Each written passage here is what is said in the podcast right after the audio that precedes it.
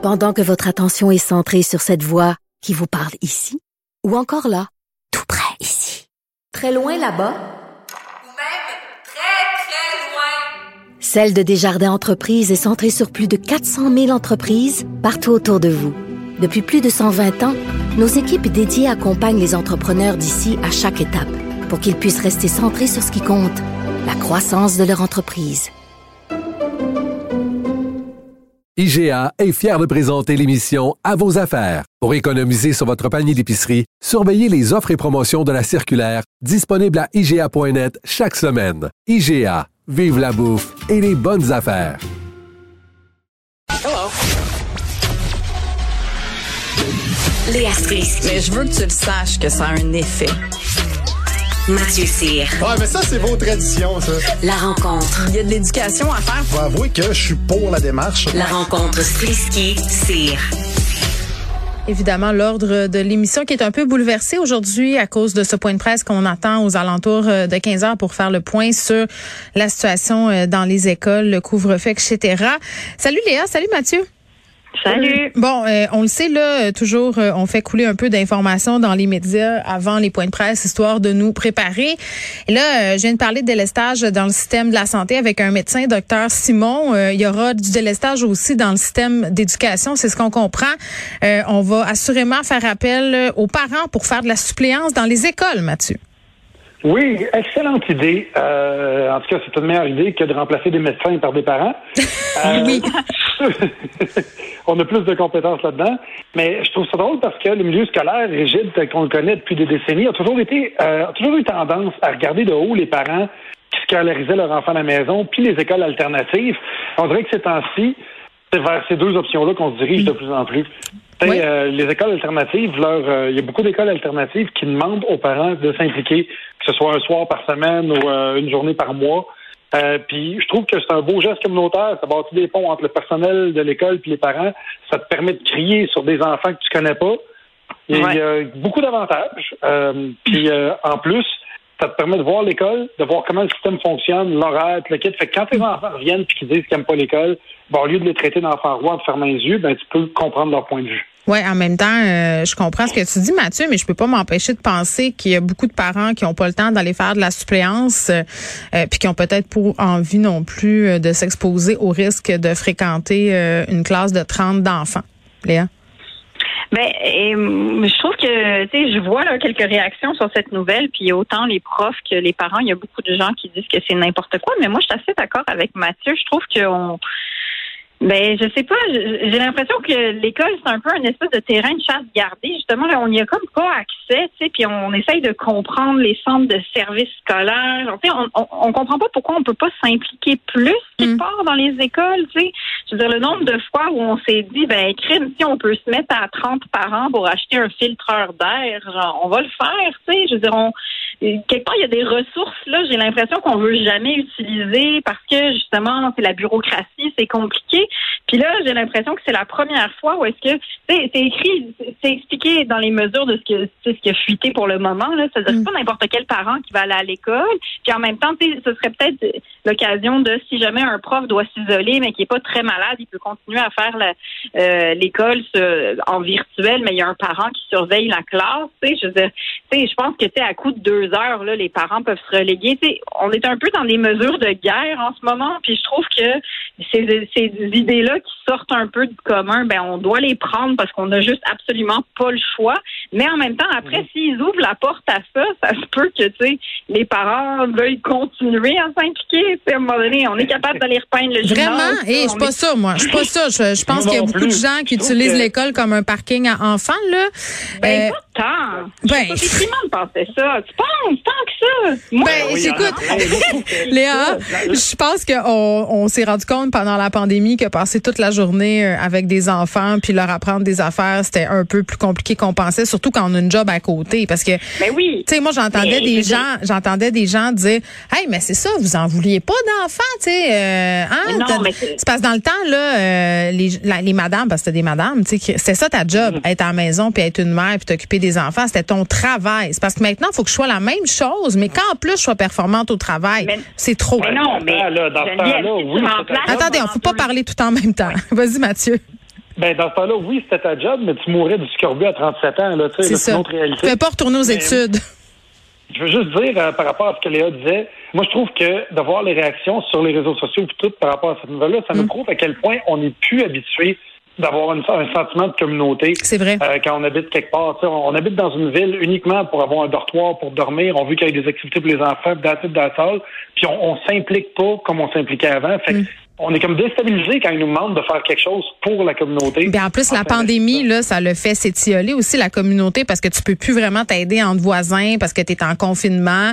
Euh, là, l'idée de retourner dans une classe, c'est peut-être un peu épeurant pour certaines personnes, justement, parce qu'on est confinés depuis euh, longtemps. Puis, tu sais, Léa, je, mm-hmm. je vais faire un peu de pouce sur ce que tu as dit. Là, peut-être qu'il y a des parents qui voudront pas revenir en arrière. Ça se peut. Moi, je, je le souhaite, honnêtement, là, parce que moi aussi, je pense qu'on gagnerait à ce que les parents s'impliquent plus dans l'école, puis d'arrêter d'avoir tout le temps des attentes là, par rapport aux écoles là, qui sont d- disproportionnées, genre élever mes enfants pendant que je travaille.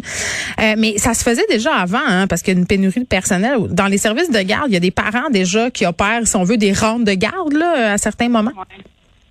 Oui, puis il euh, y a ceux aussi qui font le, le trottinette, là, ce qu'on appelle, là, les, les, les, les enfants en marchant le matin à l'école. Je veux dire, il y a déjà des parents qui s'impliquent, mais, mais je sais pas, moi, je, je continue d'avoir l'illusion que tout ça est très...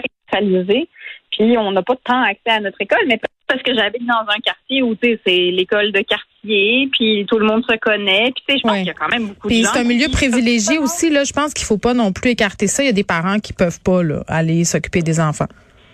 Non, non, j'imagine, mais tu sais, je suis pas sûre qu'on ait perdu notre sens de communauté tant que ça, là. Moi, je pense que la pandémie, ça a eu un effet aussi où est-ce qu'on s'est beaucoup entraidés entre voisins, puis que... Moi, je pense qu'il y a plus de gens qui sont prêts à mettre l'épaule à la roue en ce moment qu'on pense, mais peut-être que, écoutez, je suis dans une journée où je suis bonne. Bah, moi, je pense que ça dit dans une bulle où tout le monde est gentil. Sur le plateau. Non, non, non. Il y a énormément de Français qui chialent en permanence. Vous ne savez pas de quoi vous parlez. Achille est, Achille est pas d'accord. Achille est d'origine française en régie. Puis à chaque fois qu'on dit affaires sur les Français, il n'est pas d'accord. Puis il a raison. Il se manifeste. C'est bien. Euh, OK. Donc, on verra ce que ça va donner. Là, de toute façon, on va le vivre. On n'a pas le choix. Rendu là, là euh, ceux qui vont vouloir et pouvoir aller aider le feront. Ils seront sollicités. En tout cas, une chose est certaine. Euh, là, euh, on se parle de communauté. Puis tu disais tantôt, Mathieu, Euh, tu sais, souvent, euh, les villes sont rendues des dortoirs. Euh, Puis ce matin, je me faisais la réflexion quand je lisais l'article du Devoir concernant le fait que la vaccination à répétition, c'était peut-être pas une panacée, là, puis qu'on a, on allait devoir maintenir certaines mesures. Je me disais, hey, moi, je je regrette pas ma décision euh, de m'acheter un truc en région pour aller vivre une partie du temps, là. Euh, Montréal se vide, là, pendant la pandémie. Les gens, tu sais, je veux pas parler de retour à la terre, là, mais les, les régions en profitent en ce moment, là. Ben oui, on a perdu quarante-cinq mille personnes, tout le monde, depuis le début de la pandémie. Donc, yes, moins de trafic. Euh, ben, c'est ça, c'est ce qu'on dit, mais euh, oui, c'est quand même beaucoup, là, quarante-cinq mille. On s'y attendait un petit peu, tu sais, je pense que tous autour de nous, on a vu des gens quitter, là. Moi, je sais que j'ai deux, trois amis, là, dans notre cercle proche, là, qui ont décidé de partir.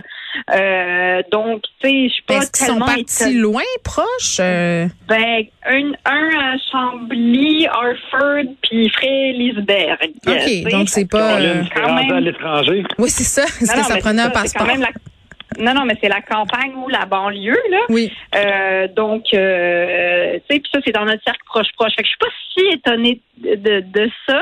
Je, tu sais, ça peut être vu comme, ah, Montréal, c'est une ville horrible et il faut s'en aller et c'est trop cher et blablabla, mais on peut aussi voir que c'est un peu une bonne nouvelle pour les régions. Mm-hmm. Tu sais, je veux dire, les régions ont toujours eu besoin de plus de monde, donc que Montréal ouais. en perde. Moi, j'ai deux ah. affaires à, à dire là-dessus. Euh, je parlais d'arbitrage euh, géographique, là. C'est sûr qu'au plan économique, quand tu t'es propriétaire à Montréal, que tu vends puis que tu achètes en région, euh, c'est très, très le fun. En voulant dire, tu fais la ouais. passe, là, le prix des résidences, c'est pas oui. le même. Quoique ça, ça augmente quand même euh, quand t'es proche de Montréal, ça a explosé aussi les prix, là, les, le prix des chalets. Mais je, je vais avoir quelque chose à dire justement par rapport ben, ben, c'est ça. C'est parce qu'après, si tu changes d'idée, puis ça, c'est mon deuxième point, là. Moi, je vais être curieuse de voir les chiffres dans trois ans. Tu sais, ouais. quand t'as vécu, là, justement, ton petit trip à Frélizebert, puis je le souhaite pas aux gens, là, si t'as fait ce move-là, moi, je souhaite au monde d'être heureux. Mais je pense qu'il y a des gens qui idéalisent la vie en région, puis qui vont frapper okay. leur mur, puis là, ils vont être comme prisonniers, justement, de cet arbitrage géographique, parce que ça va juste dans un sens. Tu peux plus après racheter à Montréal. Exact, Mathieu. Ben, justement, c'est ça. J'étais voir une couple de chiffres sur le web. Euh, tu sais, l'immobilier, bon, on se dit, bon, on dit vingt pour cent dans, dans les deux dernières années. Le prix médian d'une maison à Montréal est de cinq cent soixante et onze mille mmh. T'as pas grand-chose à et cinq cent mille, je veux juste non. te le dire. Nope. Faut que tu refasses et, la et salle le, de bain. Et, et les taxes ont augmenté de deux pour cent. Fait que ça, on parle de juste une hausse, juste avec le deux pour cent de taxes, mmh. de onze mille quatre cents dollars par année. Puis t'as pas les services qui vont avec ça. Versus quand t'habites dans une petite ville, je trouve que, alors que on s'entend, moi, mettons, moi, j'habite dans une ville de trente mille habitants, de vingt mille habitants. Okay. Et je trouve que j'ai beaucoup plus de services. Y a-tu des nids de poules? Moi, c'est ça, je veux savoir. Ah non, il n'y a pas de nid de poule. Il euh, y a des poules, mais il n'y a pas de nid de poule. Bon. Les poules sont permises. mais mais, euh... mais n'empêche que ça va être une réalité. Il y a des gens qui vont redescendre de sur leur nuage, ben, mais il y a aussi du monde qui ont payé des affaires bien trop chères en surenchère. Là. Euh, des mais, chiottes ah oui. là, qui sont rendues, vendues à cinq cent mille dollars. Euh, tu peux pas leur vendre ce prix-là. Ça ne vaut pas ça. Quand ça va être dégonflé, cette bulle-là, il y a du monde qui vont faire des gros sauts. Ben oui, à un moment donné, la bulle immobilière en région, là, tu sais, un chalet qui se vendait ouais. avant deux cent cinquante mille ouais, ouais, ouais. euh, qu'il y a cent personnes qui font la file puis que ça se vend sur enchère à quatre cent mille, euh, j'ai de la misère ouais. à comprendre comment tu vas rentrer dans ton argent si un jour tu veux le vendre. Puis s'il y a des rénaux Mais... à faire, c'est pas mieux non plus, là. Tu sais, c'est quand non, même... Je me demande, les gens, ils prennent leur argent où? Honnêtement, là, je comprends pas. Mais il va falloir qu'ils t'attendent. Puis aussi, par contre, il y a une réalité qu'il va falloir euh, à laquelle il va falloir faire face. Oui. C'est que c'est vrai que les familles peuvent plus acheter dans Montréal. C'est là, fou. Je veux dire. Les gens de la classe moyenne n'ont plus les moyens d'acheter à Montréal. C'est impossible. Alors, je veux dire, moi, je, moi, je regarde tout le temps. Oui. Ben, est-ce que ça va être des hypothèques multigénérationnelles comme en Europe? Tu sais, c'est sérieux. On est, on est rendu là presque. Là. Parce que, écoute, une maison, pour vrai, ça coûte un million de dollars à Montréal. Là. Je veux dire, c'est, c'est, tu sais, on dit cinq cent mille, c'est la moyenne, là, mais. Ben, tu peux acheter dire... des petites maisons euh, pour une petite famille, pour moins que ça, mais, mais pour mais de vrai. Attends. Oui, vas-y, j'attends, euh, vas-y. Parce que, excuse-moi de te couper la parole. Mais non, c'est pas grave. Léa, Léa a dit cinq cent mille, c'est la moyenne. C'était pas la moyenne, c'était la médiane. Oui. Fait que la moyenne est probablement ah. beaucoup plus élevée que ça. Ah oui, OK, c'est la médiane. Ça, ça, ça, ça donne moins de poids aux maisons ouais. de multimillionnaires. Ben, c'est ça. Puis on se demande justement euh, qui peut se payer ça, puis aussi à quel pourcentage du budget familial passe dans l'hypothèque. Puis ça, c'est un méchant problème aussi. Euh, Mathieu, Léa, fort intéressant comme discussion. À demain. À demain. Au revoir. Geneviève Peterson. Une animatrice pas comme les autres. Cube Radio. On va parler avec Anne-Marie Tape dans quelques instants. La première fois qu'on lui parle en deux mille vingt-deux, en tout cas en ce qui me concerne, Anne-Marie Tape qui est religiologue, assistante de recherche à l'U Q A M, une spécialiste de la radicalisation. Et souvent, on parle avec elle de phénomènes religieux qui se sont un peu déplacés dans la sphère classique, entre guillemets, laïque de l'existence. Et aujourd'hui, Anne-Marie, ce qu'elle voulait nous parler, on l'a-tu rejoint, Anne-Marie? Non, on l'attend toujours. Elle va nous parler des entreprises pyramidales parce que euh, comment on, ces entreprises-là, parfois, euh, on peut faire des rapprochements avec la religion. Et je suis certaine, c'est sûr que si vous avez des comptes sur les médias sociaux, vous avez reçu des offres, surtout à ce temps-ci de l'année, là, euh, début janvier, on a toutes sortes de courriels, on a des messages en D M de personnes qui nous offrent comme des façons miraculeuses de faire de l'argent, là, du genre, là, tu restes chez vous, puis là, vous allez me dire, c'est facile à, à faire. Rester chez nous en ce moment, on est en confinement, tu sais. Euh, donc, on reçoit des courriels pour nous dire, euh, bon, faites de l'argent facilement chez vous. Puis c'est souvent euh, en vendant des gogosses ou en en achetant, là. Donc, euh, t'achètes euh, la fameuse cure euh, détox, euh, t'achètes un tel produit miracle. Et là, on te promet, euh, premièrement, un nouveau sens à ta vie parce que, tu sais, il y a certaines compagnies, là, ils te vendent ça comme une communauté absolument extraordinaire où tu peux euh, faire de l'argent de façon assez mirobolante. On l'a rejoint, Anne-Marie, elle est là. Salut! Salut! Bon, je mettais un peu la table, là. C'est sûr que quand on dit au monde, il y a des liens à faire entre les religions, la religion plutôt, et les entreprises qui fonctionnent de manière pyramidale, ça a l'air un peu incongru, mais tu vas nous expliquer euh, les tenants et aboutissants de ces rapprochements-là. Oui, oui. Ben en fait, il y a plusieurs aspects à tout ça. Euh, ça a commencé dans le milieu euh, du dix-neuvième siècle. Bon, une des premières compagnies, on la connaît toutes maintenant, c'est Avon. Donc ça, c'est pas pyramidal, mais euh, plutôt à paliers multiples. Oui. Donc, il y a beaucoup de compagnies à paliers multiples qui, sans être pyramidales, euh, ressemblent beaucoup à des structures euh, religieuses. Ah oui? Donc, euh, en Ben, énormément. Puis il y a vraiment une différence entre palier multiple, pyramidal. Euh, la vente pyramidale, c'est plus euh, bon quand ça prend absolument au représentant d'avoir un stock de produits chez lui. Donc il doit acheter d'avance des produits. C'est ce qui va ah, payer les ça, gens hein? en haut de lui. Oui, parce que quand il, il parce que je disais, il nous envoie des courriels, puis là, ils nous font miroiter plein d'affaires. Puis souvent, tu sais, quand tu rentres en contact avec, moi j'ai déjà testé, sans, ces affaires-là. Tu sais, j'étais un peu comme la Sherlock Holmes des pauvres. Là, je leur dis, ok, c'est comment ça marche. Puis ils me disent, ben c'est tout le temps, ah, faut que achète ton kit de départ. Tu sais, puis là, oui. tu, là, ce qu'ils disent, c'est que tu rentres tellement dans ton argent. Mais tu rentres tellement dans ton argent parce que c'est tellement un produit indispensable à ta oui, vie. Exact. Puis, ben justement, ça se partage un peu comme une bonne nouvelle, comme la bonne nouvelle de Jésus-Christ. Donc, tu trouves un produit, euh, la, la personne, en fait, te trouve pour t'annoncer la bonne nouvelle qui a changé sa vie ou la vie de quelqu'un qu'elle connaît.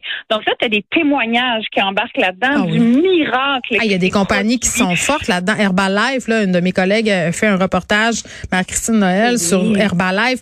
Euh, tu as tout le temps la personne que, qui est devenue millionnaire, hein? Tu sais, la seule là, qui ah témoigne, oui. qui montre son château. Que puis... t'en as parlé, oui. ce que tu viens d'en dire, c'est la personne qui est devenue millionnaire. Oui. On parle pas du produit. Parce que les gens, quand ils s'embarquent là-dedans, c'est toujours dans un but euh, mercantile et le produit passe en deuxième. Puis ce qui vient avec ça, c'est le mode de vie. Tu peux être non seulement toi-même, mais tu peux être une meilleure version de toi-même. Mais c'est sûr. Et la manière d'être une meilleure version de toi-même, c'est de participer aux conférences, oh! d'arriver à recruter tellement de gens. J'ai assez hâte, j'ai assez hâte. Je regarde, au congrès. Je regarde en ce moment Mais, même tout, tout ce que je pourrais faire de mieux pour moi, oui. pour me sentir mieux. Puis surtout, ce qui nous est dit aussi, c'est que on peut faire sentir mieux les gens qu'on aime. Puis qui veut pas Mais ça? Exactement. Mais exactement. C'est bon pour toi, c'est bon pour les gens autour de toi. Et c'est à ce moment-là que les gens autour de toi deviennent des prospects. Oh. Donc, tu fais du prosélytisme pour ta compagnie. Donc, Donc tu là, veux les convertir. Ben exactement. Tes amis ne sont plus des amis, c'est des clients potentiels. Ce sont des adeptes potentiels aussi. Puis j'ai eu des amitiés brisées à cause de ça oh parce que la personne Dieu. faisait juste prendre de mes nouvelles pour savoir si j'avais fait ma commande okay. du mois. Là. Anecdote là, à un moment donné, tu sais, dans la vie, on, on veut tout être poli là. Tu sais, on veut pas ben blesser oui. les gens. Puis il y avait euh, une personne, pas une amie à moi, mais quelqu'un que je connaissais qui s'était mis là-dedans là à vendre des produits de beauté. Je pense que c'était marqué là, un affaire de même. Oui. Et là, il te gosse pour venir te faire une présentation. Tu sais, moi, je me dis, hey, pour vrai, là, c'est des produits de beauté. À la limite, j'aime ça, le maquillage. Elle va venir chez nous, puis après, je vais avoir la paix. Eh, erreur.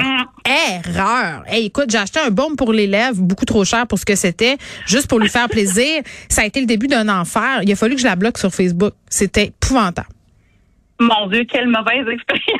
Non, mais je pense qu'il y a plein. Non, mais ça fonctionne, ces affaires-là, beaucoup parce que le monde est gêné de dire non. Tu sais, non, viens pas ben chez nous oui. faire une présentation, j'en veux pas de ton gloss.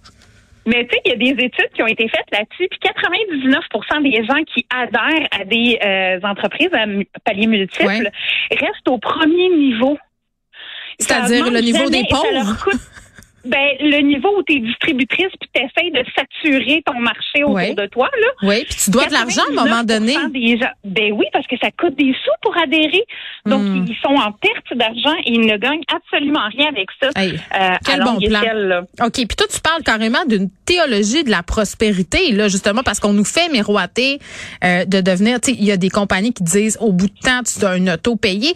Puis on en connaît, moi je connais une fille personnellement là qui vend des Tupperware, tu sais puis c'est pas une joke. Oui. Là, je suis pas en train de dire Tupperware, c'est pyramidal et tout ça, là, c'est pas non. ça que je dis là. Mais tu sais, c'est de la vente euh, entre guillemets, euh, tu vends dans ton entourage et tout ça. Puis elle, tu sais, c'est vrai qu'elle fait un salaire de cent mille par année, elle a eu des voitures mm-hmm. aussi. Mais écoute, c'est une personne qui est diplômée en finance, elle, elle, en marketing, elle fait un M B A, euh, elle a un enfant en situation de handicap, donc c'est ça qu'elle fait maintenant. Mais je veux dire, elle consacre sa vie à ça. C'est pas vrai que c'est un revenu d'appoint là. Faut que c'est une job à temps plein, tu sais. Ben exactement. Puis je trouve ça le fun que tu parles de la théologie de la prospérité parce que c'est un sujet sur lequel s'est beaucoup penchée Nathalie Lucas, qui est anthropologue. Okay. Elle, elle en a parlé dans un de ses livres. Puis en fait, on parle d'une croyance parce qu'il y a, il y a une théologie de la prospérité au niveau euh, beaucoup du protestantisme, il faut se le dire là.